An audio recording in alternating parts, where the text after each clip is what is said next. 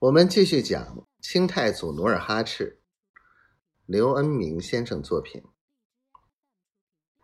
尼堪外兰听到沉重的木棍声、刺耳的哀叫声，咧着嘴冲诺米娜嘿嘿乐了。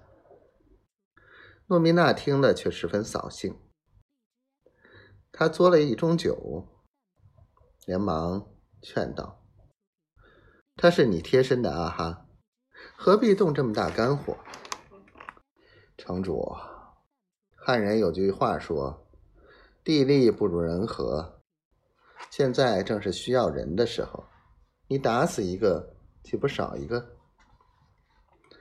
尼堪外兰觉得诺米娜言之有理，于是就趁客人解劝，借坡下驴，对门外道。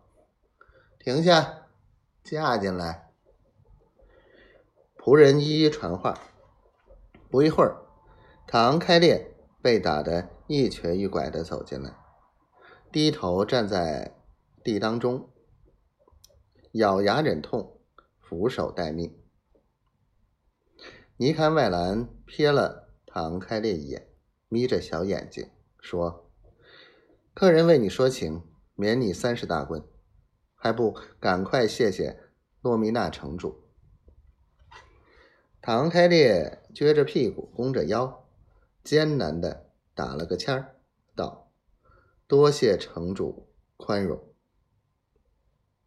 诺米娜连连摆手道：“莫谢莫谢，这都是你们城主奖惩严明。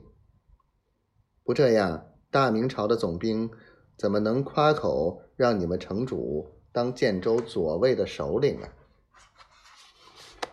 尼堪外兰听了诺米娜借题发挥的奉承话，心里爽快了很多。他嘿嘿一乐，说：“斟酒，斟酒。”一个汉人女仆端着菜进来，见宾主酒兴正浓，就笑着对尼堪外兰说：“城主。”听说城里有个唱小曲儿的女艺人，唱的十分动听。你何不把她找来助助酒兴？